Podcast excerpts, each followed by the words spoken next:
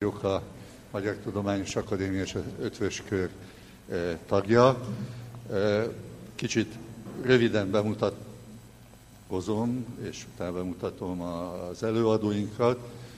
A bemutatkozás arról szól, hogy az Ötvös Kör, azt mindig el kell mondanom, mert hála Istennek nem mindig ugyanazok vannak, az nem illegális kommunista pártsejt, ami azon dolgozik, hogy hogy lehet a kapitalizmus, a fönnálló rendszer, nemzeti együttműködés rendszerét megdönteni, hanem az egy konzervatív, keresztény értékrendű embereknek a gyülekezete, akik úgy gondoljuk, hogy a közbeszéd az nagyon fontos, és emiatt aggódunk amiatt, hogy a közbeszéd az rendkívül instrumentális, és olyan kérdésekről szól, amelyek nem igazán fontosak, Orbán Ráhel telefonja és az összes többi.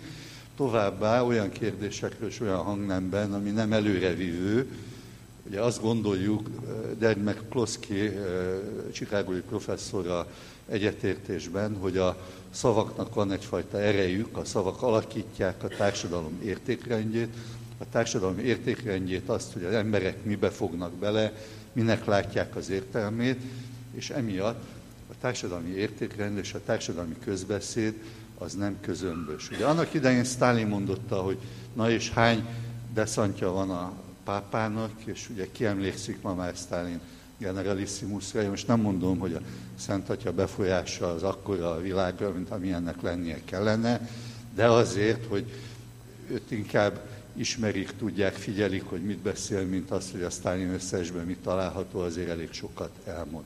Tehát emiatt mi alakítottunk három évvel ezelőtt nulla forintból, ez is fontos dolog, nem pénzügyi, nem egy háttérhatalom, amelyik eh, nem tudom én miket akar elérni. Alakítottunk egy olyan kört, ahol azt gondoltuk, hogy időről időre beszélgetni kell azokról a kérdésekről, amik lehet, hogy nem izgalmasak, népszerűek, de fontosak a magyar társadalom szempontjából. És így beszélgettünk a vagyoneloszlásról, így beszélgettünk az akadémiai szabadságról, beszélgettünk a rémhírekről, az orosz befolyásról, mindenféle olyan kérdésről, amiről az a benyomásunk nekünk alapítóknak, hogy fontosak, a közvéleményre, a művelt társadalomra, a gondolkodó emberekre tartoznak, és nem erről van szó a közbeszédben. Na ebbe a sorozatba illeszkedik a mai beszélgetésünk is, Ugye az Európai Unióról beszélünk, amelyik egyfelől ott van minden kilométerkőnél, hogy a földalapú támogatás, meg a kötelező kvóták, meg a nem tudom én micsoda, meg állítsuk meg Brüsszelt, és másfelől ugye bizonyos fokig, hát én rosszul élem ezt meg, mert ugye én a KGST-ben nőttem föl, és azt is kutattam, és hogy most kezdem magamat ugyanúgy érezni, mint a régi időkben, hogy a, ugye az ember azt mondta, hogy KGST vagy Varsói Szerződés, akkor már lehetett látni, hogy a közönségnek ugye kornyad le a, a szeme, a feje, és nem figyel erre oda, mert hogy itt nyilván valami hülyeségről lesz szó. Sajnos eljutottunk oda, hogy az Európai Unióval kapcsolatban is hitek és ellenhitek vannak, ahelyett, hogy a, föléreznénk azt, hogy megváltozott a világ, a külső és a belső között most nincs igazából határvonal, ami az Európai Unióban történik, az, ami belügyünk, és ami a belügyünk az Európai Uniónak mindenféle utómódon köze van. Ehhez képest most ott tartunk, hogy egy, az Európai Unióban folyik egy vita a következő időszaknak a stratégiájáról. Ugye tudjuk, hogy egy éve van hátra ennek a bizottságnak, ezek nem fognak nagy dolgokat alkotni, de következő milyen irányba vigye Európát, közösségi Európa, Európai Egyesült Államok, vagy Nemzetek Európa, vagy egyáltalán további Brexitek, ki mindenki fog kilépni. Ez egy nagyon fontos kérdés. Ugye, ahogy az ember elhallgatja a mostani olasz kormányt, ez az egészen másként szól, mint a megelőző három évtizedben volt, és ezek nem e, fecsegnek. Ugye ma reggel azt mondta Salvini miniszterelnök úr, hogy aki ha nem fogadja el Európa a, a, be, az illegális bevándorló kötelező kvóták alapján történő automatikus elosztását, akkor Olaszország ki fog lépni az Európai Unióból. Ez nem egy a ősközösségben elhangzott, hogy találta, Bálint Csanát kiásott valamit az avaroknál, és akkor megfejtették a szöveget. Ez egy ma reggeli nyilatkozat.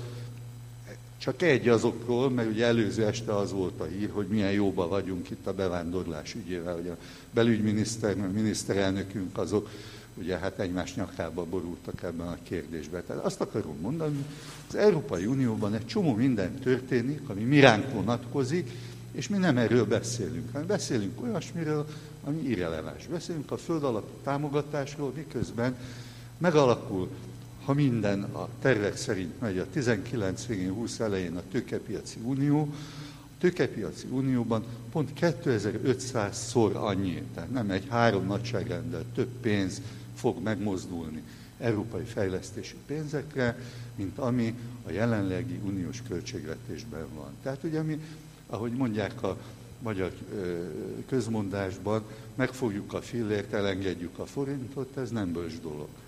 Tehát egy, az Európai Unióban folyik egy vita arról, hogy merre van az előre, mi a jövő.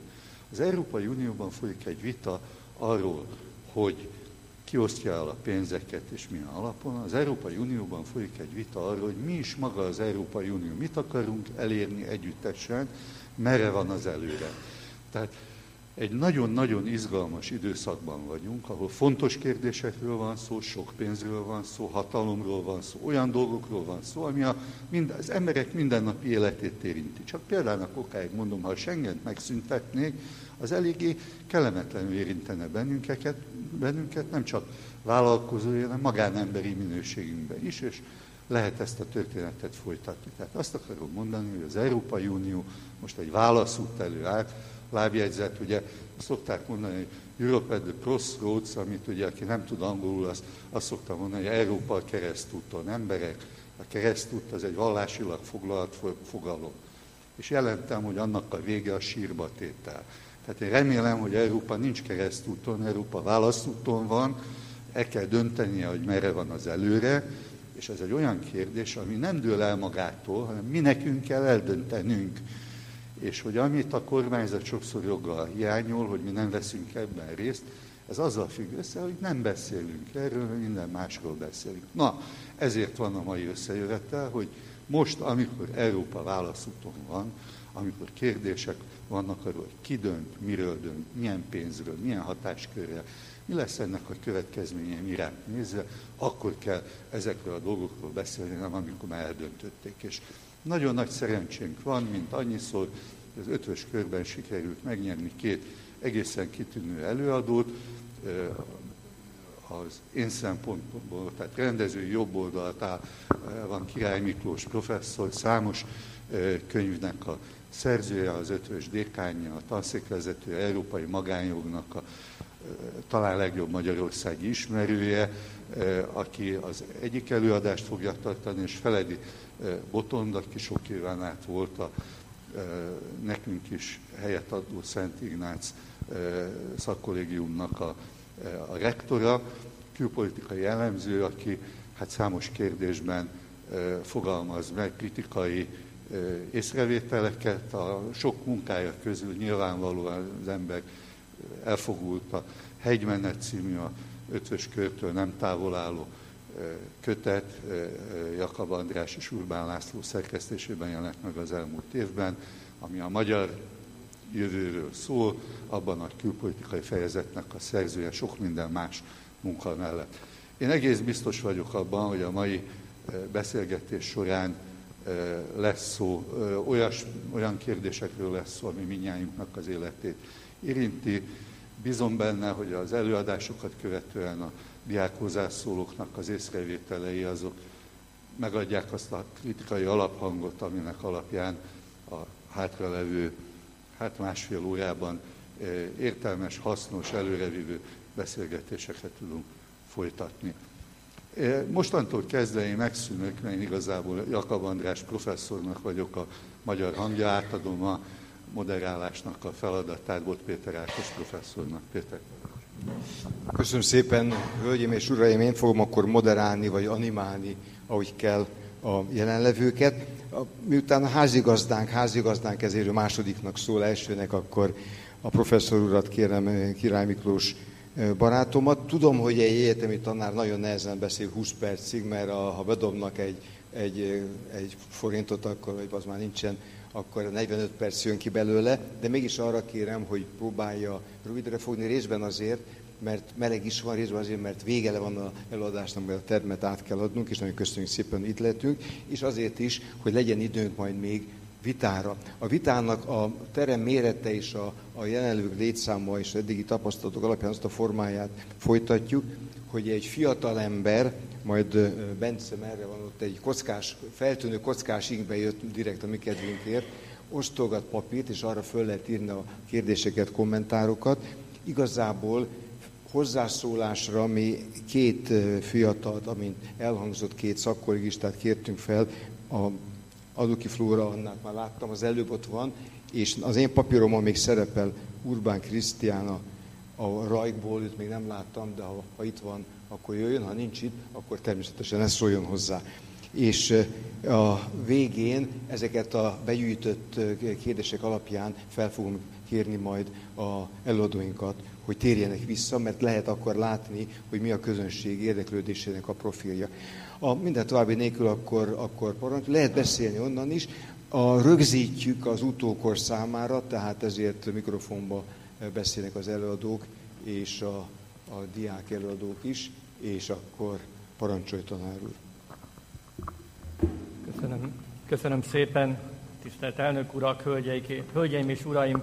Nagyon köszönöm, hogy itt előadhatok az ötvös csoportban, és a bevezetőhöz kapcsolódva én is úgy gondolom, hogy a legjobbkor tűzte napirendjére ezt a témát a, az ötvös csoport. Részben azért, mert Magyarország és az európai integráció kapcsolatrendszerét nem igazán lehet megérteni, annélkül, hogy ne gondolnánk előtte a, a választási eredményekre, a magyar politikai rendszer sajátosságaira, vagy éppen az Európai Unió és az orosz kapcsolatokra, vagy Magyarország és az orosz kapcsolatokra, a visegrádi négyek problémáira. Tehát ez mind feltételezi azt, hogy jól lássuk ezt a probléma köteget.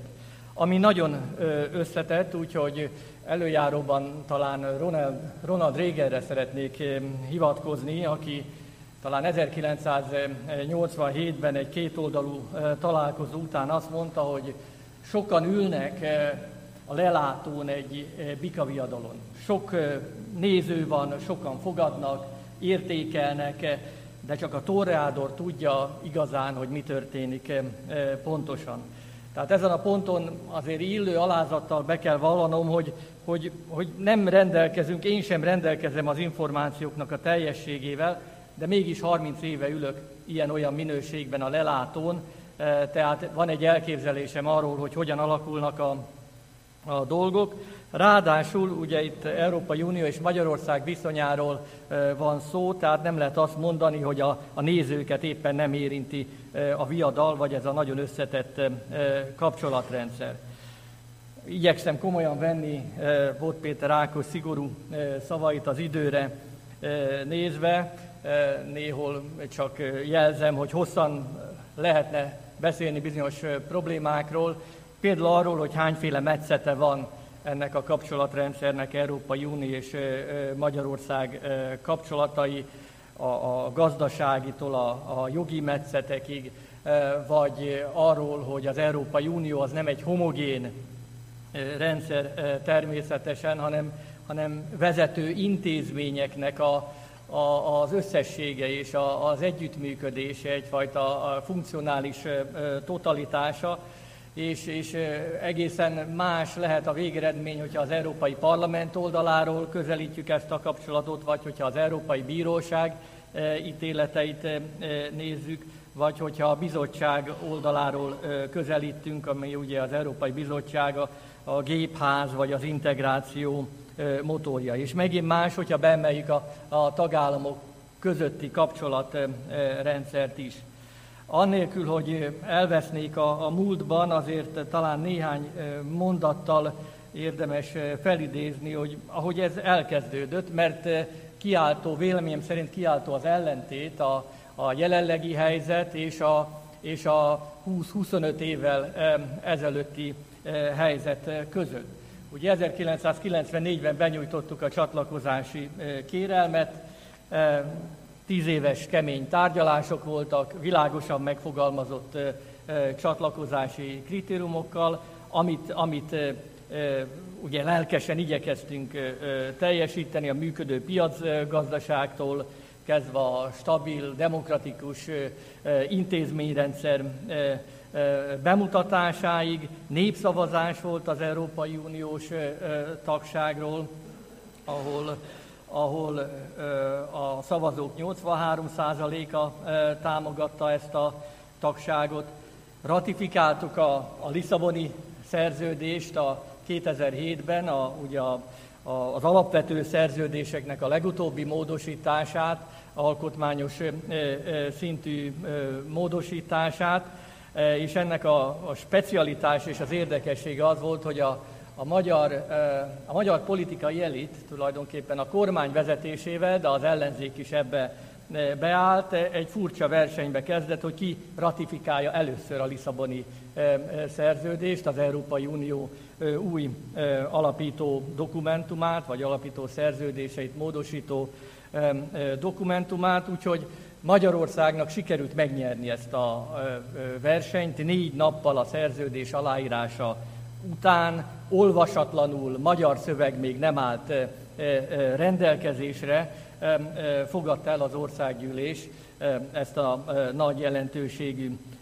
dokumentumot. Ugye gondolhatunk arra, hogyha valaki így venne házat, akkor nem olvasva el a sok száz oldalas szerződést adott esetben, az kicsit aggályos volna. A németek csak 2009. szeptemberében, majdnem két évre rá adták áldásukat erre a, a dokumentumra. Pedig ebben a szerződésben, ebben a szerződésben, a Lisszaboni szerződésben fontos dolgok voltak, illetve fontos dolgokat erősített meg, erősített meg és ismételt meg. Ugye ott van a, a, a, az értékvállalása az Európai Uniónak, szabadság, demokrácia, egyenlőség, jogállamiságnak a, a térsége, a tagállamok kötelezik magukat nem a Lisszaboni szerződésből jön, de itt is megmaradt a szövegbe ugye a, a lojális együttműködés elve, hogy a tagállamok segítik az uniót feladataik e, e, megvalósításában, és a többi, és a többi. Tehát nagyon világosak voltak azok a feltételek és azok a kötelezettségek, amiket e, vállaltunk a, a csatlakozáskor. És hozzáteszem, az alkotmány, meg még a jelenlegi alaptörvényben is szerepel egy mondat, persze sok más mellett, hogy Magyarország az európai egység közremű, megteremtésében közreműködik. Tehát innen indulva látszólag, látszólag minden rendben volna, lelkesek voltunk, a jogi alapok adottak, világos, hogy mit választottunk, ehhez jön az Európai Uniós támogatásoknak a, a, a mértéke, évi mondjuk 3-4 milliárd euró támogatás, Magyarország az egyik leg, legnagyobb nettó haszonélvező, tehát tulajdonképpen azt is mondhatnánk, hogy egészen eddig egyfajta marsal segély zajlott.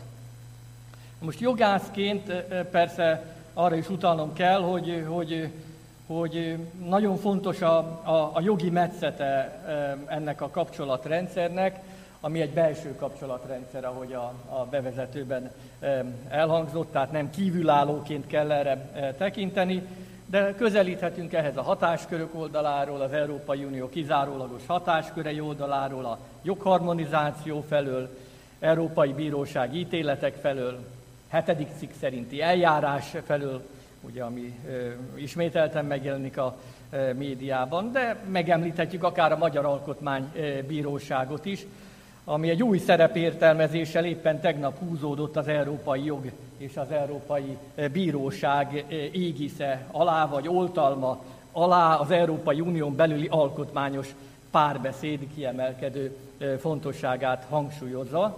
Persze nem lárpur lár, így gondol megmenekülni egy nehéz döntéstől, hogy állást foglaljon a civil szervezeteket, meg a, a közép-európai egyetemet érintő beadványokról.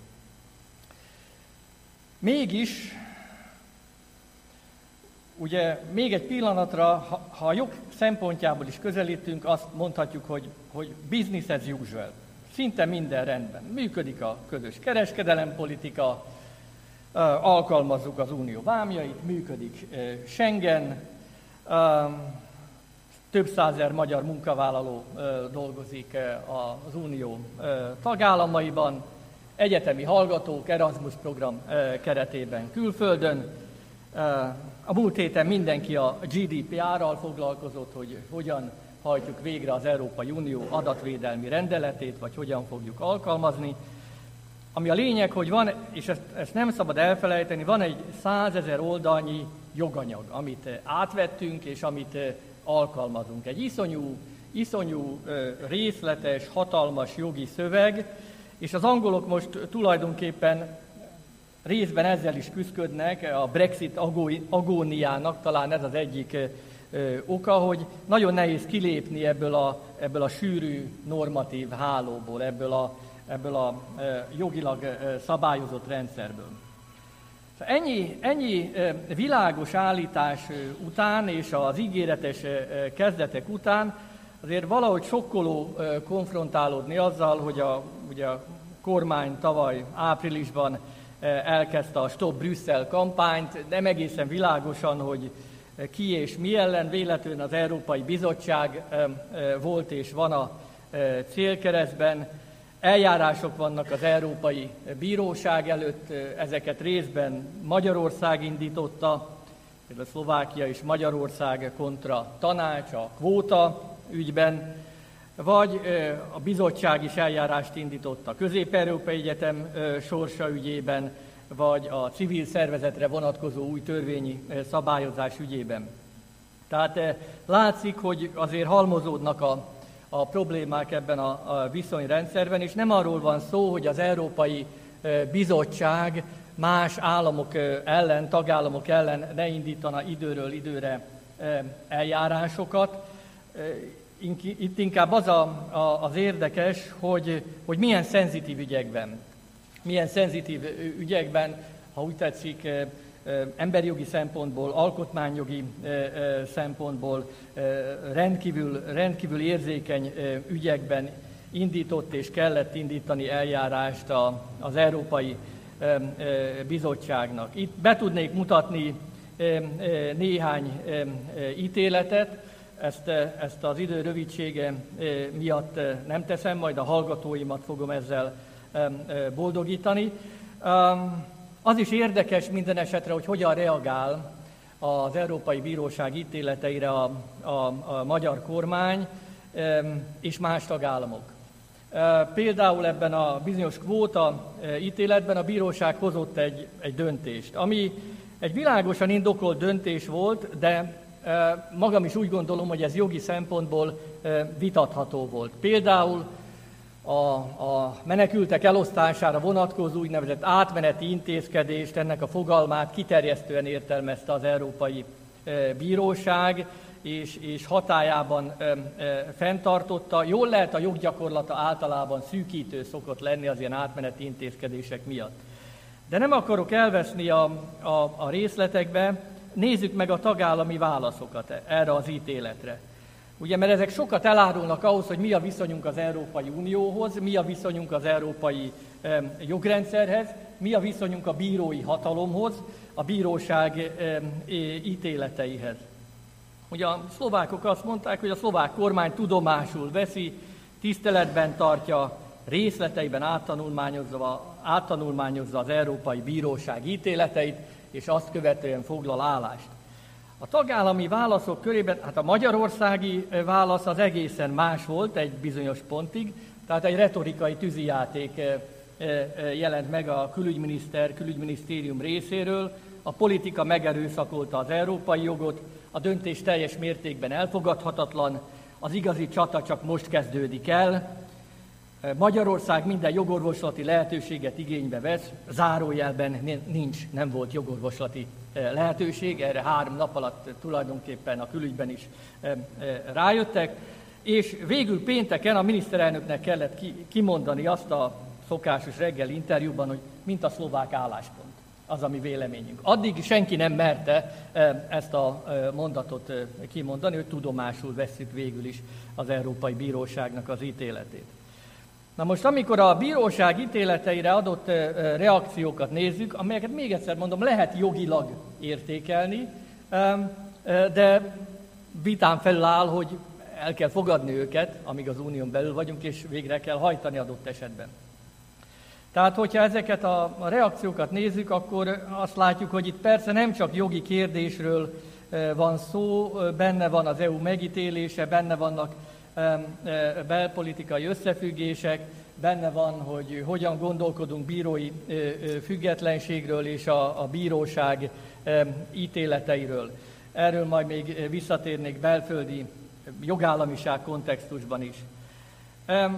Egy pillanatra meg lehet említeni természetesen, mert nem lehet elmenni, hogyha a kapcsolatokat elemezzük, az Európai Parlament előtt folyó vizsgálódást és eljárást, ugye a, a Sargentini jelentést, ez az a bizonyos hetedik cikk szerinti eljárás szorgalmazása, ami, ami ugye azt állítja, hogy uniós értékek súlyos megsértésének a kockázata áll fenn, és első körben egy ilyen megelőző mechanizmust szorgalmaz az Európai Parlament, hogy ez induljon el. Én erről úgy gondolom, hogy ennek egyelőre, bár fluid a helyzet, mindig változik a helyzet, de ennek egyelőre nagyobb a füstje, mint a, a lángja, ahhoz, hogy, hogy, hogy itt tényleges, tényleges döntés legyen arról, hogy fönnáll az uniós értékek súlyos megsértésének a kockázata, ahhoz a miniszterek tanácsának négyötödös többségére lenne szükség de ez, ez egyáltalán nem biztos, hogy meg lesz, hogyha el is indul az eljárás. A még súlyosabb szankciókhoz, ami szavazati jogmegvonást jelentett, pedig egyenesen az Európai Tanács, Európai Tanács egyhangú döntésére lenne szükség. Én ezt, ezt nem prognosztizálom jelenleg, ettől függetlenül persze diplomáciailag még végtelenül kellemetlen lehet ez a helyzet, és ugye itt illő lehet Széchenyi Istvánra hivatkozni, aki azt írta annak idején, hogy sok tényező van, amelyek segíthetnek abban, hogy fajunk megmentessék a teljes megsemmisüléstől, hát ezt 1857-ben írta. Kétség kívül a legfontosabb az a vélemény, melyet rólunk külföldön táplálnak. Tehát ezt egyáltalán nem szabad figyelmen kívül hagyni, és nyilvánvalóan a diplomáciai vonatkozásokra nagy hangsúlyt kell fektetnünk. Na most, ha látjuk az ígéretes kezdeteket, és látjuk a, az elkeseredett eljárásokat az Európai Bíróság előtt, meg az Európai Parlament előtt folyó eljárásokat, akkor mégis föl kell tennünk a kérdést, hogy mi romlott el, mi vezetett idáig. Persze lehet mondani azt, hogy volt, volt végül is egy kölcsönös csalódottság. Mert a rendszerváltozásnak a, a kormánya és vezető politikusai azt kell mondanom, hogy megtévesztően felkészülten és magas szinten képviselték a, az országot, hogy az élőkről most ne beszéljek, csak Antal Józsefet és Mádl Ferencet említem meg. Tehát ők egy ilyen Robert Schumannon, Adenauer eszmény nevelkedett generáció volt, és értették, érezték, hogy mi az európai integráció végső lényege. Azt gondolom, hogy a következő jobboldali politikai generáció ezt az elkötelezettséget, világos értékrendet nem tudta produkálni, inkább azt demonstrálta, hogy nincs királyi út a birodalomból az integrációba, nincs királyi út a KGST-ből az Európai Unióba, mert a rossz sztereotípiákat visszük tovább, és alkalmazzuk adott esetben. Brüsszel az nem egyenlő Moszkvával, vagy Brüsszel mégis egyenlő Moszkvával, és az Európai Unióra hát egy új Moszkvaként tekintettek sokan, vagy éppen egy pénzkifizető helyre. Persze más irányú csalódottság is lehet, mert legyünk kiegyensúlyozottak, mert azzal is szembesültek a magyarok, hogy az Európai Unió nem csak egy értékközösség, a tagállamok meg a cégek nagyon keményen is képviselik a, a, a, az érdeküket. Itt nincs idő kifejteni, de itt van a napokon belül elfogadandó kiküldetési irányelv, posting irányelv, ami sokkal fontosabb szerintem jelenleg, mint a migrációnak az ügye, mert magyar középvállalkozások sokaságát érinti. Ugye itt egyfajta szociális dömpinget akarnak megakadályozni, hogy olcsó munkaerőt használva legyenek jelen a kelet-európai cégek az európai piacon, de tulajdonképpen a komparatív előnyeinket vonják kétségbe, vagy próbálják elvenni ezen a területen. Mi romlott el, mi romlott el még?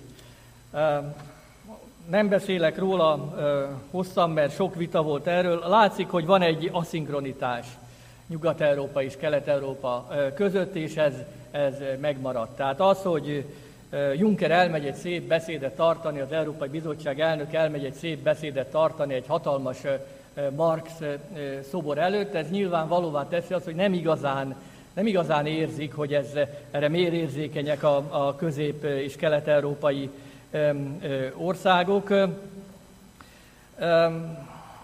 A, a baloldali diktatúra veszélyét azt, azt soha nem úgy fogták föl, mint a jobboldali diktatúrának a, a, a, a, a veszélyét. Tehát, tehát van egyfajta értetlenség vagy érzéketlenség ilyen téren, a történelem különböző menetéből adódóan az Európai Unió két fele között.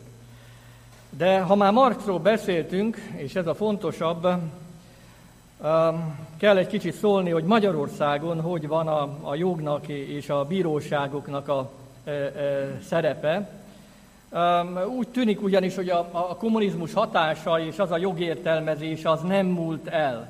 Tehát, hogyha Nyugat-Európáról beszélünk, azért azt mondhatjuk, hogy vannak intézmények, vannak normák, vannak elvek, kialkudott kompromisszumok, a jog meg az egy, egy közös kressz, amit igyekszünk betartani, és ez az előreláthatóságot és a jogbiztonságot szolgálja. Ezzel szemben, ezzel nap mint nap szembesülünk, Magyarországon a jog az az uralkodó hatalomnak a, a parancsa, akaratának kifejezője, bármikor megváltoztatható, és csak formálisan kötelező az uralkodó elitre, valójában nem. Jól lehet ez a jogállam egyik pillére volna, hogy mindenkire legyen kötelező érdemben. Tehát a jog alárendelt jellegével szembesülünk, bármikor módosítható, ugye a gránitba vésett alaptörvényt éppen hetedszer módosítják a, a napokban, a parlamenti jogalkotás nagyobb része az korábbi törvények módosításából áll, tehát a politika abszolút primátusa érvényesül a, a, a jog felett. És ebből aztán sok minden adódik, ami generálja a vitákat Brüsszellel, és, és aggályokat generál az alapvető értékek tekintetében. Mert ebből a sajátos jogfelfogásból, a jog, mint az uralkodó hatalom akarata és semmi több, következik, hogy, hogy például a kormány iszonyú rossz néven veszi, hogyha a bíróság nem neki ad igazat egy, egy, egy eljárásban. Ugye akkor jönnek az ismert fordulatok, hogy a, a bíróság ismét a nép ellen döntött, ahogy ez az országgyűlésben elhangzott. És ebből következik az is, amiről már itt volt szó, tulajdonképpen ebben a körben, hogy ezek a legal transplants ezek a, az átültetett jogintézmények, mint a közbeszerzés, ezek egészen másképpen működnek, mint azt, mint azt tervezték. Nem a tiszta versenynek az eszközei, hanem éppen a korrupciónak a, a, a, az eszközei, és egy ilyen anómiás, értékvesztett társadalomhoz vezetnek, vagy, vagy az ilyen magatartásokat támogatják.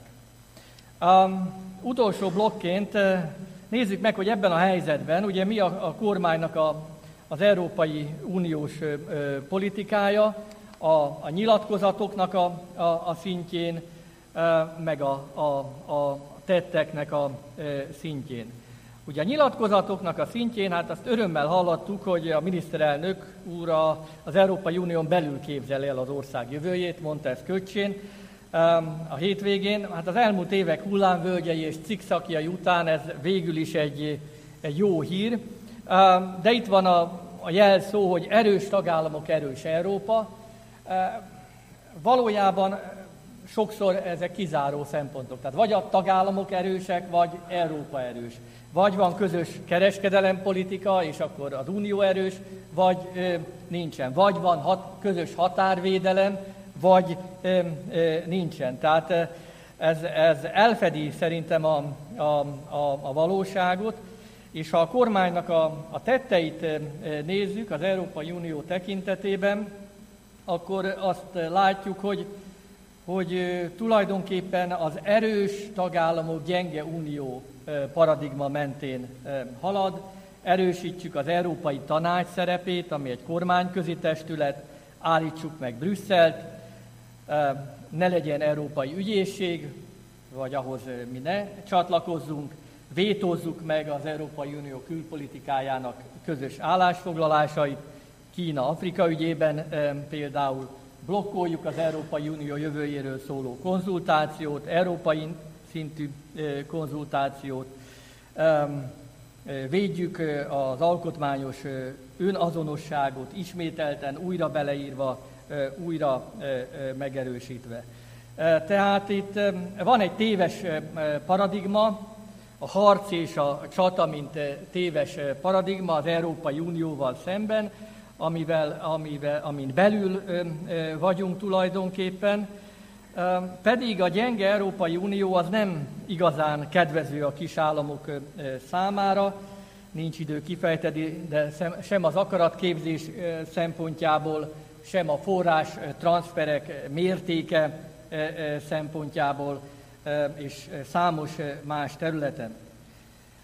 Persze és ez nagyon érdekes, a kormány és az Európai Unió nem csak birkózik, hanem van egy, egy szimbiózis és együttélés is az Európai Unió között, Magyarország és az Európai Unió között. Ez részben jön a forrás transferekből, amelyek gazdasági növekedést generálnak, másrészt megbízást a, a gazdasági elitnek. Az Európai Unió nagy politikai színpadot biztosít a miniszterelnöknek, és a munkavállalók szabad mozgása, hogy több százezren elmennek, hogyha elégedetlenek, az levezeti a hazai elégedetlenséget, tehát végső soron stabilizálja a, a, rendszert. Úgyhogy van itt egy, egy szimbiózis, a multinacionális vállalkozások is belesimulnak ebbe a, a, a szimbiózisba, és hogy egy mai hírnél maradjak, az nem véletlen, hogy az Audi meg a Mercedes soha nem hirdetett a heti válaszban, meg a magyar nemzetbe. Piaci szempontból lehet, hogy indokolt lett volna, de ők is azért belesimulnak a, a hazai működési feltételekbe. Van-e élet az Európai Unión kívül? Ugye a radikális jobboldalnak, meg a, a Párizsi nyilatkozatot aláíró euroszkeptikusoknak a felvetésére azért válaszolni kell, a válasz röviden az, hogy van élet, természetesen csak éppen jobb belül. Tehát szerintem hallgassunk a munkavállalókra, akik nem Oroszországban keresik százezrével a boldogulásukat, hanem, hanem az Európai Unióban, a Nyugat-Európában. És persze, ha nem lesz Európai Unió, vagy Magyarország nem lenne a tagja az Európai Uniónak, akkor a miniszterelnöknek és a külügyminiszternek nem lenne hol vétóznia mert meg se hívnák őket azokra a döntő tanácskozásokra, amelyek Európa sorsáról eh, döntenek. Mi ez valószínűleg túl eh, kicsi állam eh, vagyunk. És amit mindig alá kell húzni, a van-e az élet az Európai Unión kívül kérdésre válaszolva, hogy az Európai Unió létfontosságú a határon túli magyarsággal való kapcsolattartás szempontjából, egy esetleges kilépéssel, vagy az unióból való kieséssel tulajdonképpen másodszor is elveszíthetnénk száz évvel, vagy lassan száz évvel Trianon után a határon túli magyarságot. Persze lehetne diplomáciai bűvészmutatványokat bemutatni, ahogy az egykori erdélyi fejedelemség azt tette annak idején, de ebben a, a, ebben a diplomáciai bűvészkedésben, az egyensúlyozásban Oroszország, Németország és Törökország között, ugye a történelem szerint az is benne van, hogy a fényes porta néha ráküldi a tatár hordákat büntetésből a rosszul viselkedő vagy rosszul egyensúlyozó kis államra. Tehát ahogy a, az angol versike mondja, vagy abból tovább gondolva, aki tigris hátán próbál, próbál lovagolni, előbb-utóbb a szájában végzi. Lehetséges egy másik narratíva, igen, lehetséges egy másik narratíva ebben a kapcsolatrendszerben. Nem harcolunk az Európai Unió ellen, mert otthon vagyunk Európában, otthon vagyunk az Európai Unióban, és a tagság alapvetően előnyös az ország számára. Képviseljük a magyar érdekeket, hagyományokat, miként az unió érdekeit is, elfogadjuk a támogatást, miként elfogadjuk a szolidaritást is. Nem csak érdekek vannak, hanem van egy érték és sorsközösség, és hát az Európai Unió tudjuk, hogy bajban van, de próbálunk ebben a helyzetben segíteni, ahogy a családokban szokás ilyenkor. Ez a krízis, ez sok tényezőből áll, nem beszélek róla. Nyilván, hogy nincs lineáris fejlődés az Európai Unión belül. Nyilván az Európai Unió emberi mű, időbeli dimenziója van, végessége van. Ezzel együtt mindenben igazolta az alapítók eredendő céljait. Úgy is, mint békemű, úgy is, mint eszköz a globális gazdasági versenyben való helytállásra, és úgy is, mint eszköz a külső fenyegetéssel, adott esetben orosz fenyegetéssel való szembenézésre és helytállásra. Úgyhogy kár volna, kár volna elveszíteni ezt, a, ezt az Európai Uniót. Még van néhány oldal előttem, de itt most félbehagyom. Köszönöm szépen.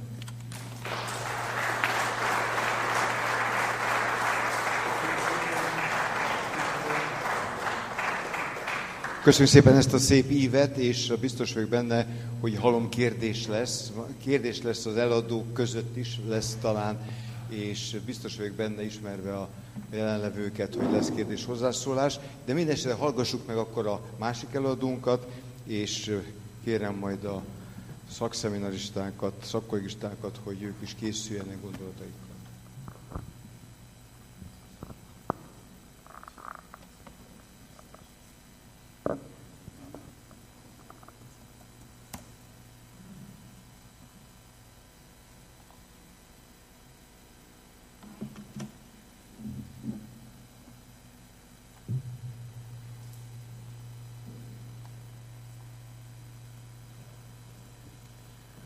Jó napot kívánok!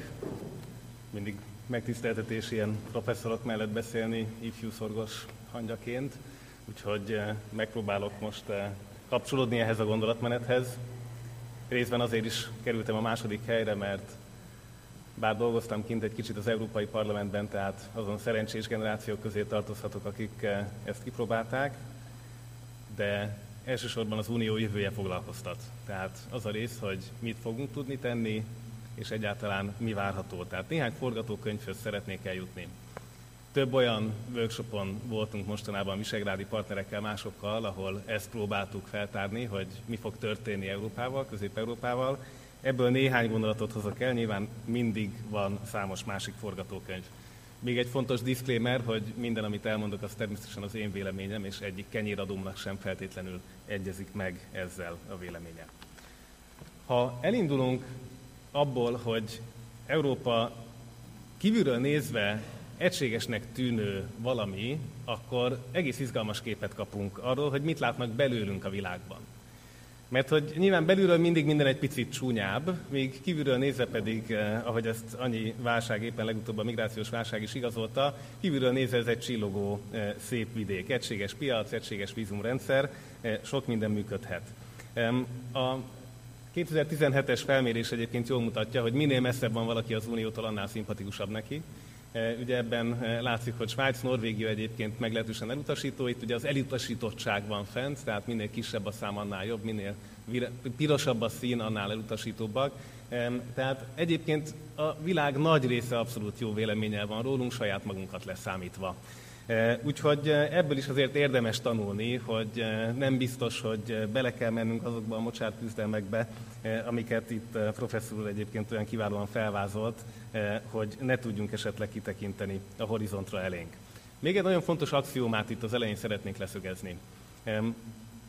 Abból indulok ki, hogy volt a rendszerváltás után, a 90-es években, a vasfüggöny lehullása után egy olyan geopolitikai bő évtized, amíg nyugalom volt. És az Európai Unió ezt kihasználta maga módján arra, hogy egy eurozónát elindított, bővítést behozott, Viszont ez a világtörténelemben egy speciális időszak volt. Tehát ez a Fukuyamai illúzió időszaka, amely buborék kipukkant. Számítások szerint most vagy 2001-ben pukkant ki az ikertornyokkal, eh, van, akinek 2008-ban a gazdasági válsággal, de legkésőbb és látványosan 2014-ben az ukrajnai háborúval. Eh, tehát valahol véget ért ez a, ez a békés időszak, és ez a térkép azért is fontos térkép, mert azt mutatja, hogy egy régiós versenyben veszünk részt. Tehát hiába gondoljuk, hogy mi itt magyarként egy kontinens közepén, ami egyébként geográfiailag nem más, mint egy nagy eurázsiai földrész bal szélére behúzódott eh, sokszínű kis eh, tömeg. Tehát ennek a közepén ugyan lehetünk mi egy színes foltocska, de valahol azért ennél kívülről nézve sokkal többről van szó. Úgyhogy legelőször néhány szlájdot gyorsan átpörgetnék, hogy Európát kívülről, ha nézzük, akkor mi látszik belőle, vagy hol érdemes magunkat eltenni, hogyha európai tudatban gondolkozunk. Nyilvánvalóan területünk az nem túl nagy. Tehát itt orosz barátaink, amerikai barátaink és kínai barátaink is megelőznek minket a lila indiai oszlop vagy a japán sárga oszlophoz képest. Ez persze jól tudjuk, hogy mondjuk eh, több száz évig egy tagolt partvonal micsoda előnyöket jelentett, vagy hogy önmagában a terület nem biztos, hogy számít, főleg akkor, amikor bánák és delfinek bánatára ugyan, de a tengeri dolgokban is egész jól ki tudunk aktázni erőforrásokat. A népességben, a világban szintén, ugye, ha azt vesszük, akkor harmadik helyen állunk Kína és India mögött, eh, és ha összeadnánk Japánt és az Egyesült Államokat, sem érnék még el ezt az 500 milliós piacot. Tehát megint csak valami, ahol egyébként ne becsüljük le magunkat, tehát Európának van ereje, Európának van potenciája, ebből a szempontból is versenyképesek vagyunk, és akkor most nem kell belemennünk az egygyerek politika és a többi történetbe. Az euróban mért eh, GDP, illetve vásárlóparitáson, a, a, a egyfőre jutó GDP alapon számolt adatok, ugye ezek nem a legfrissebbek, és Kína egyébként ehhez képest, az ábrához képest elég nagyot ugrott, eh, de még így sem ért utol minket. Ugye Kína 2016-ban 14 ezer eh, dollárt meghaladó GDP per person sávban tartott már, ez ugye euróban van az ábra, tehát azért az árfolyamot is számoljuk hozzá. Eh, minden esetre látszik, hogy azért még mindig igenis van Európának ebben a történetben bőségesen keresnivalója. Eh, ezek voltak eddig a pozitív, egészség, a pozitív ábrák. Eh, ez az az ábra, amit nagyon nem szeretek. Eh, ugye ez a 2004-es és a 2014-es GDP eloszlást mutatja a világban. Ugye 2004-ben azt látjuk, hogy a nyugat címkével ellátható kék tortaszeletek, ugye ez az Európai Unió, az Egyesült Államok és Japán, hát egy tág nyugatfogalom. Ebben ugye bőségesen majdnem háromnegyed résznél voltunk, de az 50%-ot mindenképpen meghaladtunk. Most 2014-re ebben a régiós versenyben gyakorlatilag Kína javára sikerült mindenkinek visszaesnie. Tehát ez az az ábra, amin igenis el kell gondolkozni, akkor, amikor tyúkketrec harcokban forgácsoljuk el az erőforrásainkat, ahelyett, hogy felemelnénk a tekintetünket erre a horizontra, és felmérnénk azt, hogy itt bizony, ha akarjuk, ha nem akarjuk, eh, benne vagyunk abban az arénában, ahol abszolút nem babra megy ez a játék.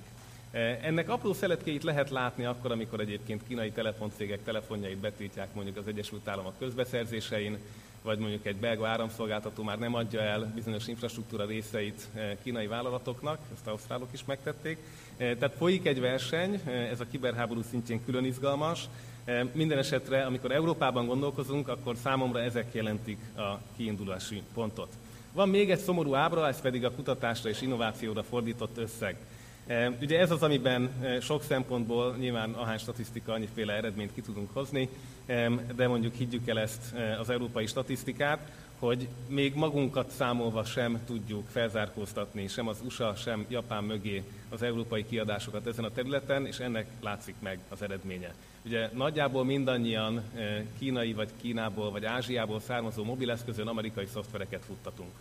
E, tehát ha úgy vesszük, akkor azért van az innovációnak és az informatikának egy olyan komoly szelete, ahol Európa e, hát lóugrásnyi hátrányban van mindenképpen. A GDPR-t egyébként, ha valaki ebből a szempontból nézi, és nem munkaadóként szöszmötöl a céges jogászával három hónapig, akkor azért ez egy nagyon pozitív történet, hiszen a GDPR nem jelent mást, mint európai piacteremtést.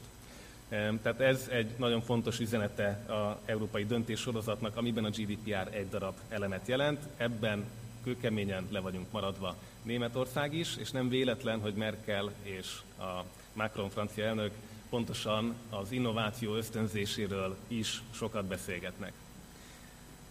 Ha tehát ebből az Európa koncepcióból indulunk ki, hogy szükségünk van arra, egyszerűen eh, egzisztenciális kérdésként szükségünk van arra, hogy itt legyen valamilyen egység, mert különben kintről a nyomás ezt a kontinenst össze tudja roppantani, eh, akkor föl kell tennünk, hogy ki fog dönteni Európáról. Először azt a címet akartam adni ennek a szlájdnak, hogy Európa jövője, de rájöttem, hogy azért itt az üzenet nem az, hogy persze van jövője, hát nem tudjuk milyen, eh, de hogy egyáltalán a kezünkben van-e. Tehát itt ugye kétfelé ágazhatna az előadás, és én csak az egyik ágat fogom megtartani, azt a verziót, ahol van beleszólásunk. Jó, tehát a, a pessimisták eh, tulajdonképpen a másik ágát tartanák meg, el lehetne mondani, hogy az oroszok, a kínaiak és az amerikaiak eldöntik helyettünk, erre is tudnék érveket mondani, eh, de most nézzük meg a másik oldalát ennek a történetnek. Ha azóta már nézik ezt a térképet, akkor rájöhettek, hogy ez egy nem létező térkép. Ez egyébként egy művészeti alkotás, ami Európát 2050-ben gondolja ábrázolni. Ugye ezen elég jól látszik a kis színes foltokban, hogy eh, hát bizony vannak azok az elemek rajta, amikről mostanában elég sokat olvastunk. Például ott van Katalónia, egy másik színnel már. E, látjuk, hogy Ukrajna eltűnt a térképről a jelenlegi formájában, azt is látjuk, hogy Románia álma megvalósult, e, és azt is lehet látni, hogy a alattunk lévő ex térség tovább színeződik, és Bosznia-Hercegovina szétesik. Egyébként erről is lehetne külön beszélgetni. E, rengeteg kellemes időzített bombán ücsörgünk, és ezek még mind meghatározhatják Európa jövőjét, ezekről megint csak lehetne sokat beszélgetni. Most maradjunk annál, hogyha magunk döntünk, akkor milyen saját törésvonalaink vannak ebben a döntésben.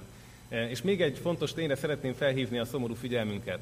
Kétszer már döntött Európa a sorsáról, legalább, amikor rosszul döntött, ez ugye 1914 és 1939. Tehát kétszer Európa már sikeresen ledarálta saját magát a húsdarálón, fiatalok millióit, e, elveszítve a világban betöltött domináns státusát. Tehát semmi nem garantálja, hogy a következő döntésünk sikeres lesz.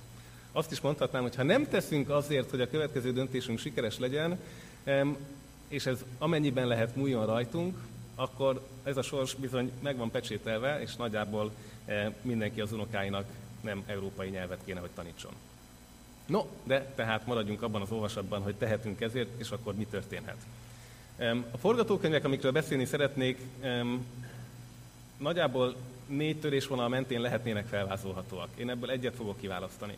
De fontos, hogy azok a viták, amik egyre kisebb részben tükröződnek a hazai médiában, bár időnként nyomokban felelhetők, de ha valaki olvas eh, idegen nyelvű sajtót, akkor azért ezekkel találkozik, ezek csoportosíthatóak többé-kevésbé. Az egyik ilyen nagy törésvonalunk az identitásbeli törésvonal. Ugye itt a migrációs válságot most nem fogom e, részletezni. E, egyébként magában az Euróbarométerben is gyönyörűen látszik, hogy a keleti tagállamok és a nyugati tagállamok itt tökéletesen a két szélén vannak ennek a spektrumnak. Tehát ez nem magyar sajátossága, magyar sajátossága ennek a politikai kommunikáció természete, de az állampolgári válaszok egyébként nem különböznek e, olyan elképesztő módon sajnos egymástól. Az identitáshoz tartozna még például a kelet-nyugat további szakadéka, tehát a korrupcióhoz való viszony, az államhoz való viszony, paternalizmus, és az egész uniós felfogás, ami ebből következik, és amiről professzor úr röviden tett is említést. És hát nyilván ide tartozik a, az egész identitás kérdéshez tartozik országoktól függetlenül a populizmus által behozott elitista, populista vagy népi, urbánus európai kiterjesztése, tehát az, ami eh, gyakorlatilag egy eh, mobilis, eh, vagyonilag tehetős réteget elválaszt attól, akik mondjuk 50-60 százalékban átlagosan nem mentek külföldre az elmúlt x évben Európában, és ez nem csak magyarországi adat, hanem látjuk, hogy más országok sem feltétlenül használják ki az európai lehetőségeket tömeges mértékben. Van egy nagyon komoly szektoriális vita. Ezek a szektoriális viták számomra azokat a csomagokat jelentik, amikor területekről és azokon gyakorolható európai kompetenciákról beszélünk. Tehát ide tartozik a közös európai hadsereg kérdése, sláger téma, hosszan lehet róla vitatkozni, fényévekre vagyunk tőle. De rengeteg olyan kisebb szektoriális kérdés van, ami egyébként számottevő és akár jövőre már véremenő csatákat fogunk érte folytatni. Ilyen például az, hogy hova kerül majd ez a beruházási alap, amiről Merkel asszony éppen a hétvégén adott interjút, és számításai szerint két számjegyű milliárd eurós összeget fog kitenni. Ugye nem lejátszott kérdés, hogy ez az európai költségvetésbe mellé, vagy valamilyen párhuzamos intézménybe kerül. E, itt van az Európai Monetáris Alap, ugye ez a Nemzetközi Valuta Alapnak az európai e, kistestvére, vagy inkább párhuzamos e, kistestvére lehet. Ezek azok a kérdések, amik szektoriálisan hihetetlen fontosak, jobb esetben nem kerülnek be a napi politikába, ezért aztán kevesebbet hallunk róla, de egyébként nem kisebb, sőt nagyobb részben határozhatják meg a jövőnket. Van egy itthon divatos aspektus, ez a felhatalmazási törésvonal. Ugye ez az a felhatalmazási törésvonal, ami az előző térképhez is kapcsolódik. E, ami azt próbálja e, egy picit szereplőkre lebontani, hogy nagyjából három irányban próbálunk kompetenciákat delegálni vagy visszavenni. Ugye az egyik ilyen, ez a államokon belüli probléma, ugye flamand-vallon, katalán-spanyol, baszk-spanyol, ír, északír, szegény briteknek aztán már van skót kérdésük is, az olaszoknak van észak-olasz, dél-olasz, plusz Szicília, ugye Korzika azért, ha lehet, akkor nyilván nem tagadna meg egy kis függetlenséget. Tehát nagyjából azért, ha végignézünk alapos szemmel a térképen, akkor még az észt-orosz kisebbségtől a, baszkokig tényleg az egész tengelyen felmerül a lokális politika kérdése. Ugye ez is egy nagyon komoly problematika, hogy mit mond erre mondjuk egy Jean-Claude Juncker vagy egy Donald Tusk, amikor megkérdezik, hogy Európa mit gondol ezekről, vagy felvennie őket tagnak, hogyha egyébként a szecesszió sikeres lenne. Eh, van a nemzetállami szint, ugye ez a, a, a szuverenitáspártiak, vagy, eh, vagy az, eh, hogy is hangzott el ez a hazai szlogen, ugye erős tagállamok, erős Európa. Tehát van, van az az elképzelés, hogy Európában a tagállamokon múlik az, hogy mi lesz Európából és mi lesz az alattuk lévő területi egységekből, és hát vannak azok, akik azt gondolják, hogy érdemes ennél egy följebbi vonulatban gondolkozni, amit hívjunk Európai Uniónak, eh, ahol a meccsek lejátszódhatnak. Nagyon fontos, hogy itt egy darab axioma van emögött, amit nagyon ritkán válaszolunk meg nyíltan. Ez a globalizáció értelmezése. Tehát aki a globalizációt úgy fogja föl, hogy ez egy megállítható folyamat, és a nemzetállamok egyébként, ha összedugják a fejüket, vagy elég erősek önmagukban, akkor meg tudják állítani, akkor nyilván innentől kezdve neki logikus az összes lépése, amit azért követel, hogy megerősítse a nemzetállamot. Van azonban a másik nagy tábor, akik azt mondják, Eh, hogy a globalizáció egy negatív, egy zéró összegű játszma, amiben nem az a kérdés, hogy veszítünk vagy nyerünk, hanem az a kérdés, hogy ki veszít kevesebbet. És az nyer, aki a legkevesebbet veszíti.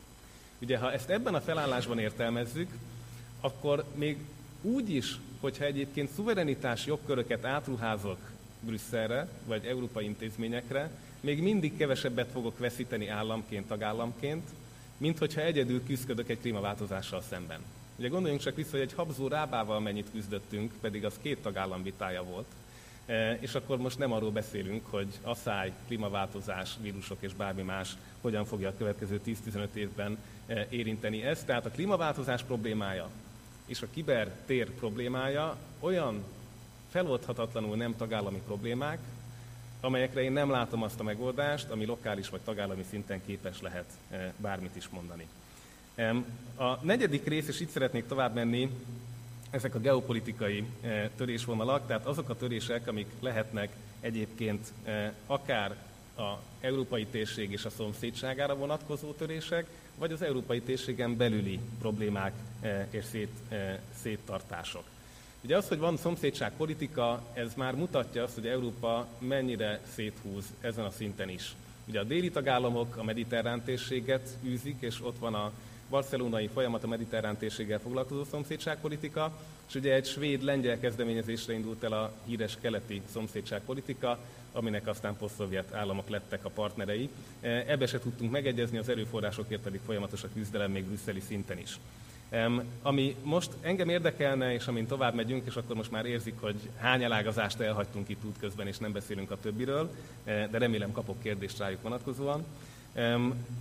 Az a második rész, tehát hogy Európán belül egyébként hogyan tudunk eh, tovább gondolkozni, és itt milyen olyan törésvonalakra számíthatunk, amik izgalmasak. És itt három rövid forgatókönyvet szeretnék felvázolni, ezek tényleg inkább gondolatébresztőek, eh, mint sem jóslatok.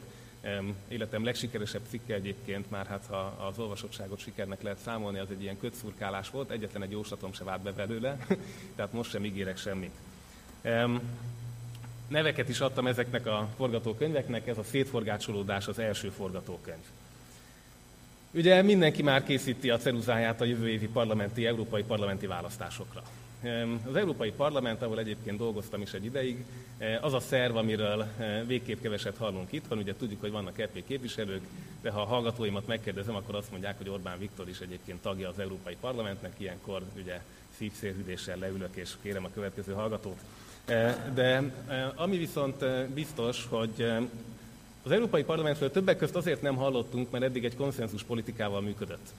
Tehát eddig a két nagy koalíció, ugye a közép két párt, az Európai Néppárt, a konzervatívok és a szocialisták frakciója kis liberális segítséggel, az ALDE segítségével működésben tartotta a parlamentet. Tehát három párt egyébként mindent meg tudott szavazni, amiben megegyezett, és nekik kellett ebben megegyezni törvény szerint, vagy a, a szokások szerint ez többnyire tartható volt. Ugye a kispártokról mindenki hallott, amikor egyperces felszólalások voltak, vagy éppen a magyar miniszterelnök kiment egy picit Strasbourgban fokozni a kedélyeket, de ezek nem befolyásolták a parlamenti döntéshozatalt, hiszen nem volt ilyen probléma. Ugye most arra számítunk, hogy a következő európai parlamenti választáson elég nagy esélye van annak, hogy ez a nagy koalíció elveszíti a számtani többségét. E, és ebben a percben lesz majd igazán izgalmas az Európai Parlament szerepe, hiszen innentől kezdve az adhok koalíciók időszaka jön. És megint nem tudjuk kiszámítani, hogy ez mit jelent, de jót általában nem, és a döntéshozatal eddig sem gyors ritmusán valószínűleg ezt tovább fog tudni lassítani. A másik intézmény, akire ugye számítunk, ez az Európai Bizottság. Jean-Claude Juncker sok minden, ugye hát lehet őt szeretni vagy nem szeretni, attól függ, hogy állunk a konyakkal, de az biztos, hogy ugye ő akart egy politikai bizottságot csinálni az Európai Bizottságból. És azt kell mondjam, hogy neki sem sikerült. Tehát hiába beszélt erről, azért a gyakorlatban ennek az átültetése nem zárult sikerrel, és a következő ciklusban éppen azzal fenyeget részben az ő hagyatéka, részben az új európai struktúrák gyengítése, hogy az Európai Bizottság is szétforgácsolódik. Kiszorul a partra, és egyfajta boxzsákként ott marad a tagállamok számára, hogy leverjék rajta a kedvezőtlen döntéseket. És akkor mi marad? Ugye, hát az a rossz hírem van, hogy az Európai Tanács, tehát a tagállamok állam és kormányfői, illetve az ő munkacsoportjaik maradnak, ami azt jelenti, hogy pont azért, amiért létrehoztuk Európát, hogy ne csak a kormányközi módon működjön, hanem legyenek egyéb típusú döntések, szervek e, és európai intézmények, ez tud kiüresedni, és a gyakorlatban, bár létezni fognak ezek az intézmények, a működés mégis visszacsorog az Európai Tanács szintjére, és látjuk, hogy mondjuk egy menekült válság szintjén ez már e, elég nagy részben igaz. Ami ezzel jár, azt e, egy szóval, ha jellemeznem kéne, az a leszalámizhatóság. Tehát ez az, a, ez az a szint, amikor ugye hát tegnap Putyin éppen Bécsben járt, örömód a szerelem, tehát ahogy az osztrákokkal is eh, el tudja ezt játszani az olasz kormányjal, eh, ismerünk ilyen közép-európai kormányfőket is. Tehát ezt ugye lehet csinálni, és Kína ezt még szebben és még halkabban csinálja egyébként, de a tagállamok ebben az esetben nem kapják meg azt az intézményi támogatást, ami segíthetni az egységes álláspontot. Tehát egy másodpercre képzeljük el azt a gázárat, amit 27-en alkuszunk ki. Ugye? Tehát egy picivel több maradna a, a Mikulásnak, e, és érdekes módon ugye ez a közlegelő probléma mentén egyszerűen nem tud megvalósulni. Na most azzal, hogyha az Európai Tanács tovább erősödik, minden ilyen típusú problémánk e, egy picit tovább fog, fog fogozódni. A második szenáriót észak és délnek kereszteltem el. E, nem az amerikai polgárháború mintájára, de a feszültség legalábbis ott van.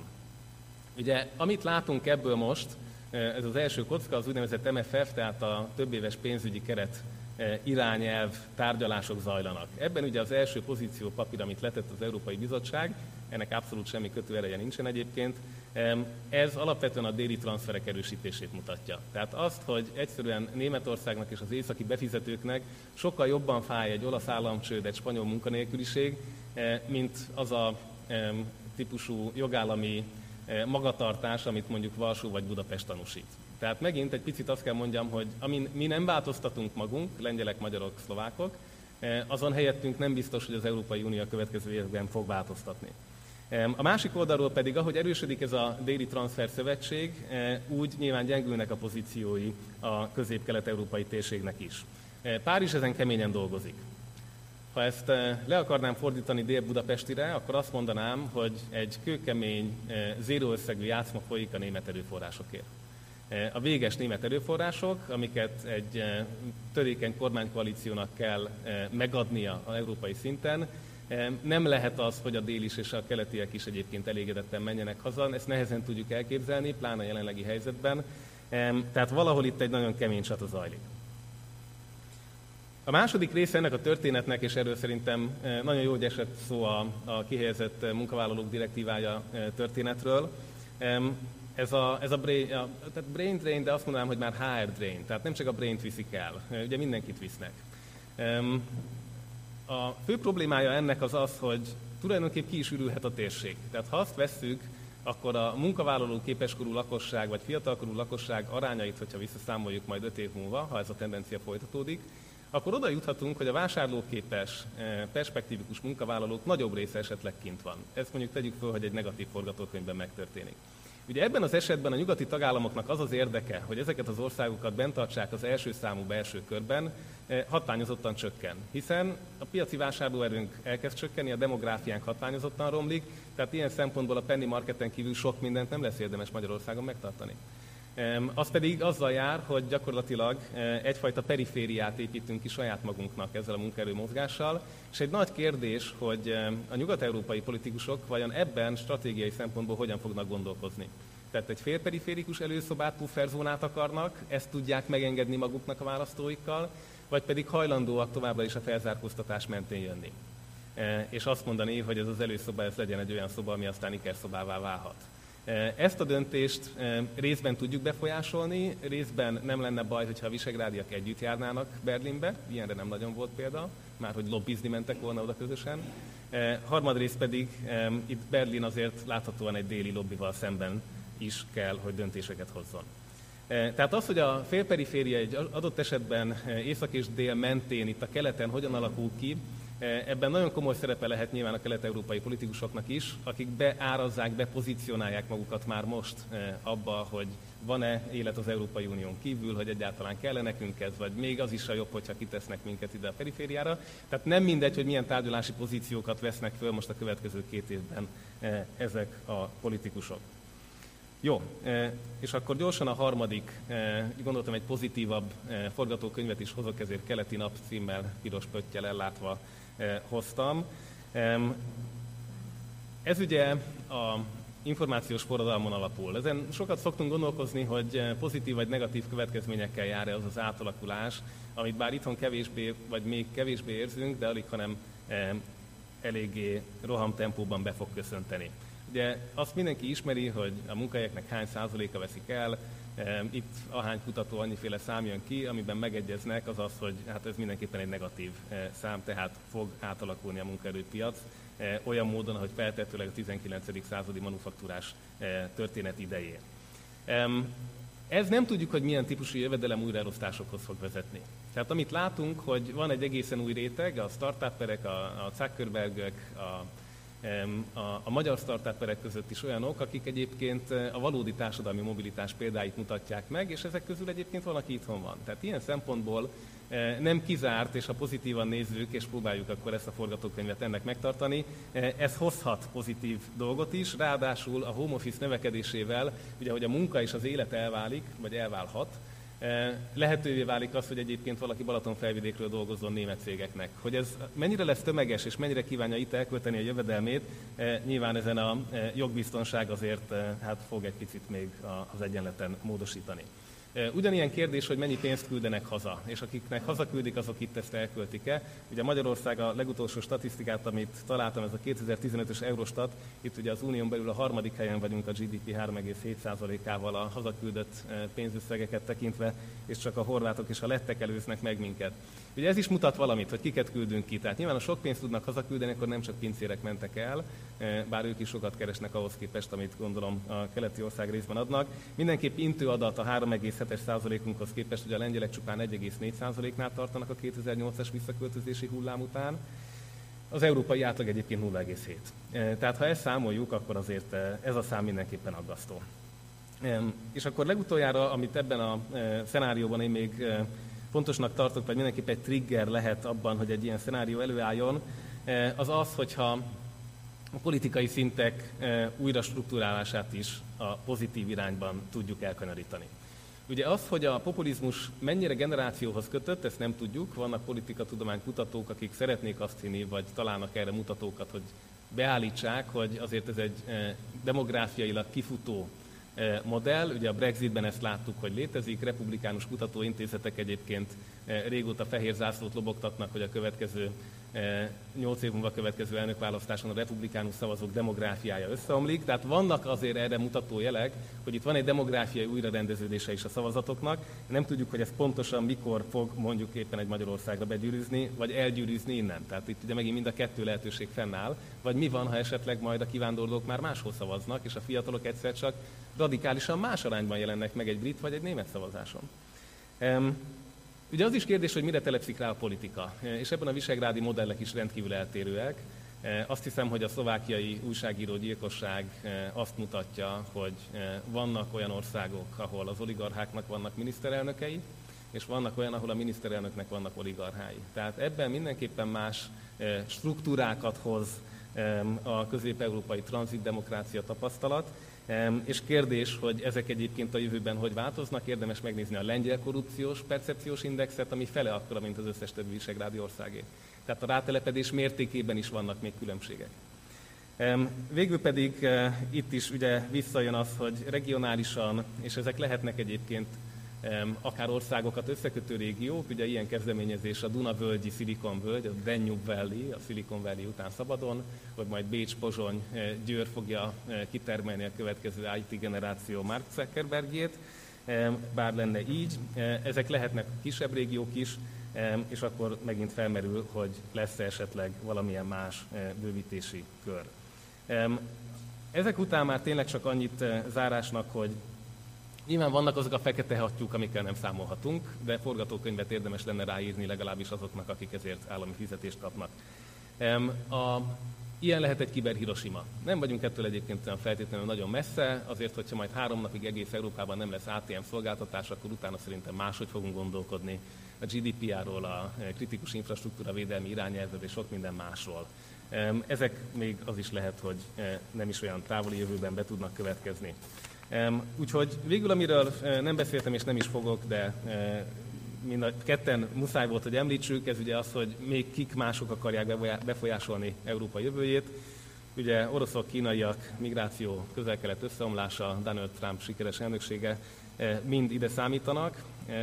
Egy biztos, hogy mindezek között Magyarországnak azt szilárdan hinnie kell, hogy egy szövetségesi rendszer része, ebbe a klubba belépett, e, és ebben a klubban kell megtanulnia érvényesítenie magát. Minden olyan perc, amit a klubban kívüli e, szecskázással tölt, az elveszi az időt, energiát és a tapasztalat lehetőségét az elől, hogy a klubban belüli érdekérvényesítésben szerezzen tapasztalatot.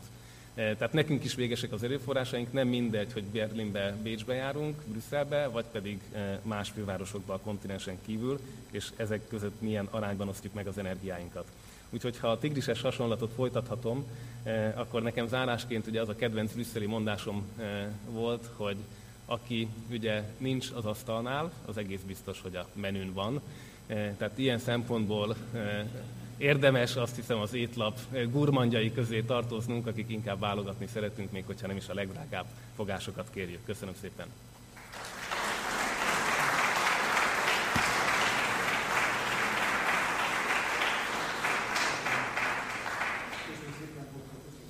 Nagyívű volt, és izgalmas, és nagyon sok kérdést megnyit. Mielőtt még a kérdéseket begyűjtenénk, és látom már, hogy Bence a kockás ingében mozog, tessék testbeszéddel jelezni, eh, hogyha valakinek ambíciója van. De közben szólítom akkor a Szeg Ignác eh, Szokoriunak a hallgatóját, hogy fáradjon ki, és ossza meg velünk, hogy olyan generáció szólal meg, amelyik ebben szocializálódott, tehát nem tanulta és beletanult, hanem természetes módon viseli ezt az európaiságot, úgyhogy roppant kíváncsian vagyunk, hogy hogy néz ki mindez, vagy ha nem is mindez, hogy néz ki az európai ügy onnan nézve. Parancsoljon! Nagyon szépen köszönöm. A Düki Flóra Anna vagyok, a Szent Ignácius Zsuita Szakkollégium diákja, valamint első éves nemzetközi tanulmányok hallgató. És szeretném megköszönni elsősorban a megtisztelő meghívást a mai estére. Sokat gondolkodtam arról, hogy pontosan miről is kéne beszélnem az európai integrációval kapcsolatban, és végül úgy találtam a legcélra vezetőbbnek, hogyha a saját tapasztalataimat mesélem el, és egy kicsit megpróbáltam egyszerűbb szemszögből megközelíteni a témát. Felvidéken, nőtt, felvidéken nőttem fel, és a Magyar Gimnáziumban, ahol, ahova jártam és ahol tanultam, a diákok és a felnőttek körében nem igazán volt hogy is mondjam, divatos az Európai Unióról pozitívan nyilatkozni. Ha felmerült valamilyen kérdés az Európai Unióval kapcsolatban, és az Európai Unió és Magyarország, vagy esetleg Szlovákia kapcsolatáról, akkor az összes diák először a negatív tényezőket kezdte elsorolni, hogy mennyi igazságtalanság, hogy mennyi probléma jár a tagságunkkal.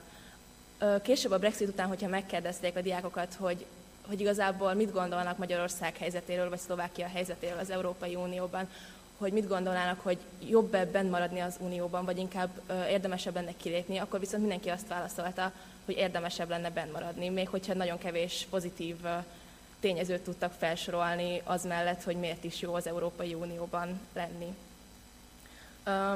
Ez talán annak tudható be, hogy a közvéleményben az európai integrációval kapcsolatos információk rendkívül hiányosak. A tagállamokban a média rutinszerűen az Európai Unió gondjairól tájékoztat, a kormányok többsége pedig hajlamos a kedvező fejleményeket és sikereket maguknak tulajdonítani, miközben ugye minden rossz kívülről jön. A másik megfigyelt jelenség, hogy a felvidéki fiatalok nem érzik érdekeltnek magukat, nem érzik magukat személyesen megszólítva az Európai Unió ügyeivel kapcsolatban. Egyszerűen nem érzik magukat Európai Uniós polgároknak. Nem, tudja, nem tudnak egyéni szinten kapcsolódni hozzá, mert nem ad választ a mindennapi problémáikra, és nem ad és az igazából a lehetőségek, amiket nyújt, amiket említettek, gondolok itt a tanulmányi csereprogramokra, vagy a gyakornoki lehetőségekre, amik igazából nagyon fantasztikusak, csak egy szűk réteget szólítanak meg, és nem jutnak el minden fiatalhoz, ami egy rendkívül nagy probléma. Ez a tendencia természetesen nem vonatkozik mindenkire. Vannak pozitív példák is, mint például az alulról szerveződő polgári kezdeményezés, a Minority Safe Pack, amely rendkívüli módon mozgosította a felvidéki, fiat, felvidéki magyar fiatalokat is. A Rákóczi Szövetség segítségével is függetlenül is aláírásgyűjtő programokat szerveztek Budapesten és Felvidéken. És ez talán mégis azt bizonyítja, hogy mégis van egyfajta Európai Unióhoz kapcsolódó bizalom, és az Európai Bizottságot olyan fórumnak tartják, amely képes lehet változtatni a kisebbségek helyzetén.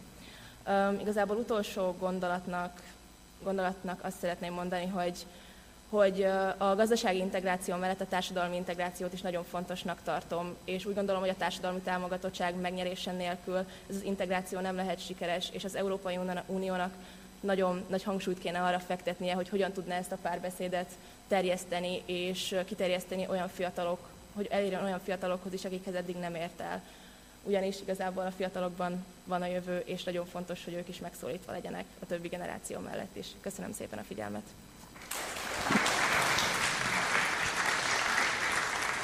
Köszönjük szépen, köszönjük szépen. Kérdezem, hogy a Rajker szakkollégiumtól megjelent a fiatalember, aki jelentkezett, nem nincsen itt, akkor igazából azt gondolom, hogy a, amit hallottunk, az alkalmas arra, hogy egy vitaszakaszba lépjünk, még a pedellus nem hajít ki minket körülbelül 20 percig, úgyhogy még további kérdéseket is várunk. Azt gondolom, hogy a kérdezni a szakkolégista kisasszonyt is lehet.